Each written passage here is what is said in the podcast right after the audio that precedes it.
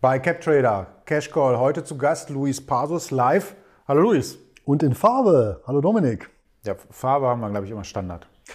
Das stimmt. Ja, aber tatsächlich das erste Mal vis-à-vis -vis ohne elektronische Zwischenkomponenten. Ja. Und wir sprechen heute über einen sehr bekannten, ja, sagen wir mal, wie sollen wir ihn nennen? Äh, Zampano des äh, Marktschreier der Marktschreier, Finanzmärkte? Ja, vielleicht, ja. Jim Cramer. Jim Cramer. Und äh, wir fangen an mit einem Zitat von Jim Cramer.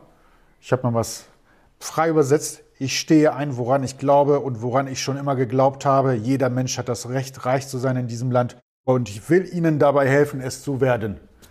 Passt das für dich? Dem ersten Teil der Aussage stimme ich zu. Na okay, wollen wir die Leute auch reich machen? Jeder seines eigenen Glückes und Reichtumsschmied. Ja, und zwar, Weitestgehend zumindest. Ja. Wir sprechen heute über Jim Cramer, denn er hat äh, über Dividendentitel gesprochen, was er ja nicht typischerweise macht. Ähm, der ist ja mehr so marktschreiisch unterwegs, so kaufen, verkaufen, whatever. Und jetzt sagt er, die Fed ist nicht mehr dein Freund, also musst du diese Dividendentitel kaufen. Ja, das ist natürlich wiederum ganz interessant, weil es ja mittlerweile mehrere Autoren und Publizisten gibt, die ja angekündigt haben, dass wieder mal ein Wechsel von ja, Growth zu Value stattfindet. Hatten wir ja in der Vergangenheit schon mal, ähm, wenn wir mal schauen, ziemlich genau an der Jahrzehntwende. Ja, das erste Jahrzehnt ähm, des neuen Jahrtausends war ja ein Value-Jahrzehnt. Das heißt, da haben ja die Value-Aktien, ja, also typischerweise fallen ja auch Dividendentitel da drunter. Ja, ähm, auch wenn das jetzt nicht 100% deckungsgleich ist. Ja, die haben äh, tatsächlich die Wachstumsaktien äh, deutlich outperformed. Lag natürlich durch den, dot, lag natürlich auch mit am Dotcom-Crash. Das hat sich aber im, im zweiten Jahrzehnt ja dann umgedreht und dieses Jahrzehnt ist ja just 2021 zu Ende gegangen. Und ja, lass uns nochmal schauen, ob dann tatsächlich so eine Wende ins Haus steht. Ja, die Dividendentitel, die wir mal durchgehen und äh, die wir nicht besprechen, blenden wir auch ein. Keine Sorge. Also sind es zehn Titel von Jim Cramer. Die haben eine Besonderheit und zwar Du würdest die gar nicht anfassen wahrscheinlich, weil die von der Dividendenhöhe, die sind äh, nicht so für dich, sag ich mal. Richtig, die passen nicht ganz ins Beuteschema. Es stimmt, aber Dividendenstrategien gibt es ja viele. Und eine Möglichkeit vorzugehen, eventuell wenn ich sogar auch noch ein bisschen Zeit habe und jetzt nicht vielleicht sofort von den Erträgen leben möchte, ja, ist ja eine Dividendenwachstumsstrategie. Und dazu sollten wir den die Kennzahl Yield on Cost kurz erläutern, oder? Ja. Prima.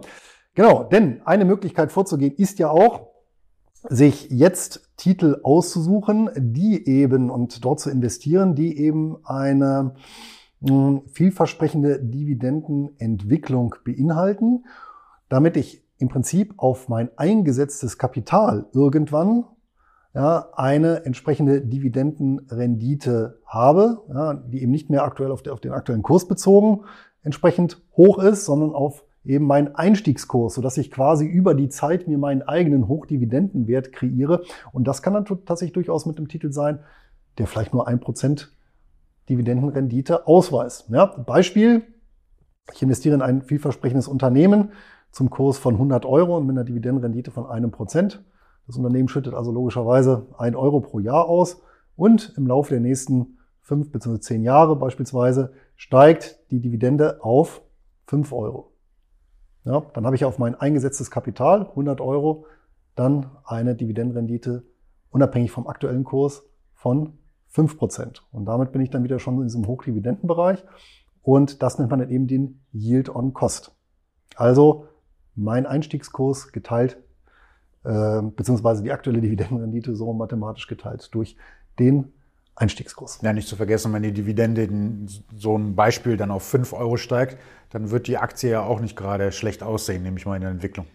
Vermutlich ja, genau. Also ich vermute mal, die zehn Werte, die der Kramer ausgesucht hat, hat er deswegen ausgesucht, weil die über äh, die Möglichkeit äh, verfügen, den Preis anzupassen in einem steigenden Inflationsumfeld.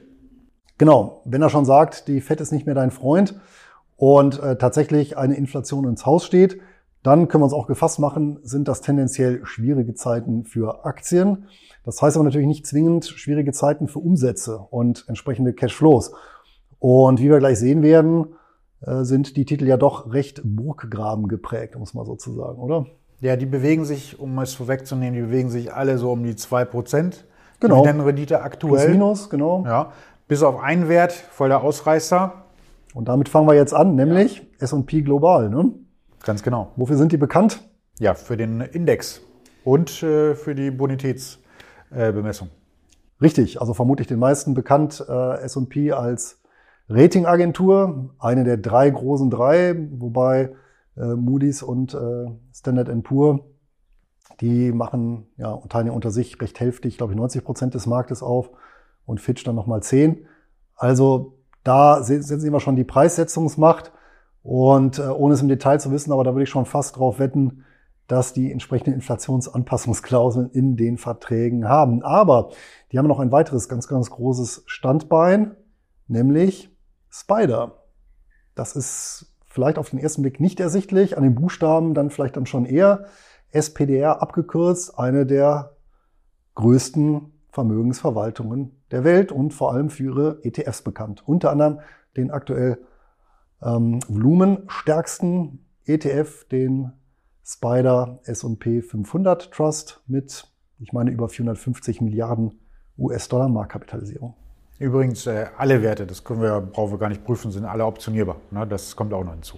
Genau, das kommt noch als äh, nächster Punkt. Äh, wer sagt, naja, ich fahre keine direkte Investitionsstrategie, sondern mache das Ganze indirekt über Optionen, beispielsweise um den Titel andienen zu lassen, ja, kann das natürlich dann auch über Optionen machen. Oder um Zusatzeinkommen zu generieren und dann tatsächlich doch wieder über die Schwelle beispielsweise von 5% zu kommen, indem ich Covered Calls auf die ja, Titel im Bestand schreibe. Wenn wir die Liste durchgehen, was denkst du, welches Unternehmen hat äh, die größten Chancen gegenüber dem Konsumenten oder dem Verbraucher, äh, die Preise anheben zu können? Also tatsächlich, als ich die Liste durchgegangen bin, vom spontan hätte ich gesagt, tatsächlich S&P Global ist für mich der aussichtsreichste Kandidat. Ah, interessant. Ja, trotz der geringen Dividendenrendite, ne? Ja, aber eben, weil die in mehreren, gleich mehreren Bereichen sehr unangefochten weltweit vorne mitstehen. Und äh, das in ja, Segmenten, die ja durchaus noch äh, Zuwachsraten verkraften, beziehungsweise auch hier beständig ja, Cash abwerfen. Ja, wenn wir auf die Liste schauen, da haben wir einen Wert, den kennt jeder Anleger, McDonald's. Wie sieht es bei McDonald's aus? Was denkst du? Ja, offiziell ja ein äh, Burger- und äh, Pommesverkäufer, aber äh, auch einer der größten, ich glaube sogar der größte Immobilienbesitzer der Welt. Ja, den Film hast du wahrscheinlich auch gesehen, ne? Nee, ich habe es im Buch gelesen. Du hast, ach, ja, der Film ist empfehlenswert. Ja. ja. Habe genau. ich tatsächlich auf dem, auf dem Flug nach, äh, nach Japan mal äh, geschaut, ja. Kann ich mich daran erinnern. Ja. War gut. Ja. Ja, kann ja. ich empfehlen. Genau, also die, die Strategie ist ja bekannt und äh, ja, äh, Fakt ist ja natürlich, dass McDonalds durch die verkehrsgünstigen Orte sich dann auch ein recht interessantes Immobilienportfolio äh, zusammengebaut hat. Ja, jetzt durch die, den Rücker in der Gastronomie, glaube ich, haben die auch ganz gut verkraftet. Ist ja auch international äh, keineswegs mehr so, dass es solche Einschränkungen gibt wie hierzulande. Von daher trübt das das Geschäft nicht ein. Was ich bei McDonald's ein bisschen problematisch finde, also ich persönlich, wäre wirklich die ähm, extrem dünne, ich weiß nicht sogar, ob es nicht sogar eine negative Eigenkapitalquote ist. Bin ich momentan jetzt gar nicht sicher. Aber ich finde halt, die, die Bilanz ist ein bisschen meines Erachtens schräg. Ja, wir haben auf der Liste haben wir noch drei Einzelhändler. Äh, Walmart, Target und äh, ich weiß gar nicht, wie man das ausspricht. Lowe's, Löwe, Lowe's, keine Ahnung. Lowe's, ja. ja? Genau. Was, äh, was denkst du? Einzelhändler? Hm, ja, problematisch, oder? Ja, die, da ist natürlich die Wachstumsfantasie begrenzt. Ähm, vermutlich jetzt in Deutschland noch mehr als, als jetzt in den USA. Ich glaube, es gibt diese Berechnung, dass in Deutschland innerhalb von über, also wo jemand wohnt, innerhalb von fünf Minuten irgendwie äh, im Schnitt äh, drei, drei Lebensmittel-Einzelhändler erreichbar sind. Und ähm, ja, gut, das ist halt gesättigt. Auf der anderen Seite natürlich mh, ein, ein unverzichtbares äh, Geschäft. Das ist ja, ja im Prinzip gehört ja schon eigentlich zur Infrastruktur. äh, insbesondere dort, wo es eben Lebensmitteleinzelhandel ist. Also, also Walmart sieht gut aus, aber ja. Target, äh, das ist ja so ein spezialisierter. Äh, ja, ist aber die Nummer zwei in den USA, also auch recht groß. Ja, bei Spezialisierten kommt es dann eben so ein bisschen drauf an, inwieweit dann da Verdrängungseffekte einsetzen. Ja, Stichwort Amazon-Effekt. Davon sind natürlich gerade so Händler dann betroffen. Ja, ja dann haben wir einen Rüstungswert, ne, wenn es äh, wollen wir mal hoffen, Ukraine oder so, da kommt jetzt äh, nichts um die Ecke und Taiwan auch nicht, aber wenn, dann dürfte der Wert sehr profitieren. Korrekt. General Dynamics, klassische Rüstungsschmiede, äh, insbesondere bekannt für den F-16 Jet und ähm, ja, ich komme ja vom Heer der Abrams äh, äh, Panzer, also Standard äh, Kampfpanzer der US-Streitkräfte. Ja, hier natürlich immer politisches Risiko. Ja, was ist, wenn Budgets doch gekürzt werden? Ähm, und da hänge ich dann doch sehr vom Wohl und Wehe ja, weniger Einzelentscheider ab und äh, logischerweise auch weniger, ja, relativ wenig Auftraggeber, die, ja, die da in Frage kommen. Und von daher, ähm, da bin ich dann doch immer so ein bisschen zwiegespalten, rein jetzt was Rendite-Gesichtspunkte angeht bei Rüstungsherstellern. Na gut, dann hätte ich noch was anzubieten, äh, Energiewert. Ne? Äh, da hätten wir Next Era Energy und nicht nur ein Energiewert, sondern auch der führende Anbieter sogenannter erneuerbarer Energien in den USA, tätig in, ich meine, 27 Bundesstaaten, also deckt über die Hälfte der USA ab und liefert hier vor allem Solar- und Windenergie. Allerdings auch schon ein Wert, der ganz gut gelaufen ist und ja, auch in vielen Portfolios steckt. Hast du den schon mal besessen? Ähm, ich überlege gerade, ich glaube nicht. Nein. Fällt auch nicht ins Beuteschema. Ich überlege, kann sein, aber mal über irgendeinen Preferred dass ich den mal besessen habe oder eine Anleihe. Ja, dann hätten wir auch etwas, was äh, die meisten Zuschauer irgendwann schon mal gehört haben, Black Decker. Mittlerweile gehört das zu Stanley. Genau, legendär die Werbung hier in Deutschland. Ähm, die Älteren unter uns werden sich erinnern. Und ja, klassischer Gerätehersteller von ja, allem, was wir mit, mit, mit Schrauben, Hämmern und sonst äh, Heimwerker-Tätigkeiten zu tun hat. Ja, entsprechende Qualitätsgeräte und ja, sicherlich auch eine solide Grundlage und auch ein Markt, der vermutlich weniger anfällig ist als andere Handelsgüter.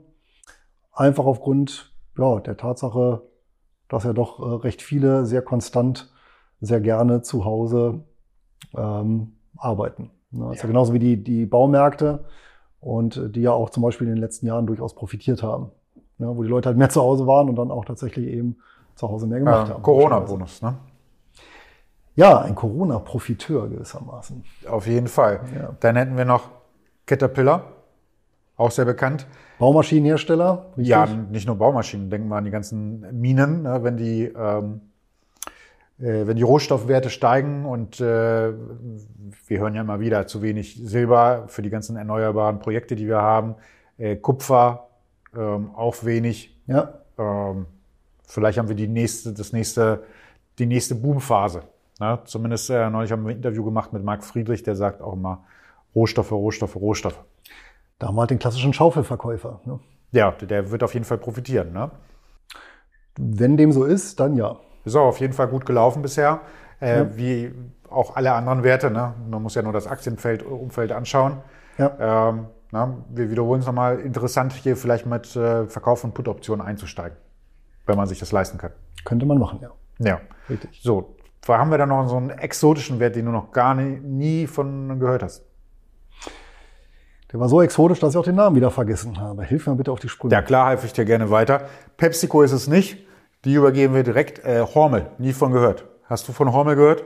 Ja, habe ich in der Tat. Ähm, tatsächlich, weil dieser Wert ein lupenreiner Dividendenaristokrat ist und jetzt nagel mich nicht fest, aber ich meine auch weit über 50 Jahre kontinuierlich steigende Dividenden den Anlegern beschert hat.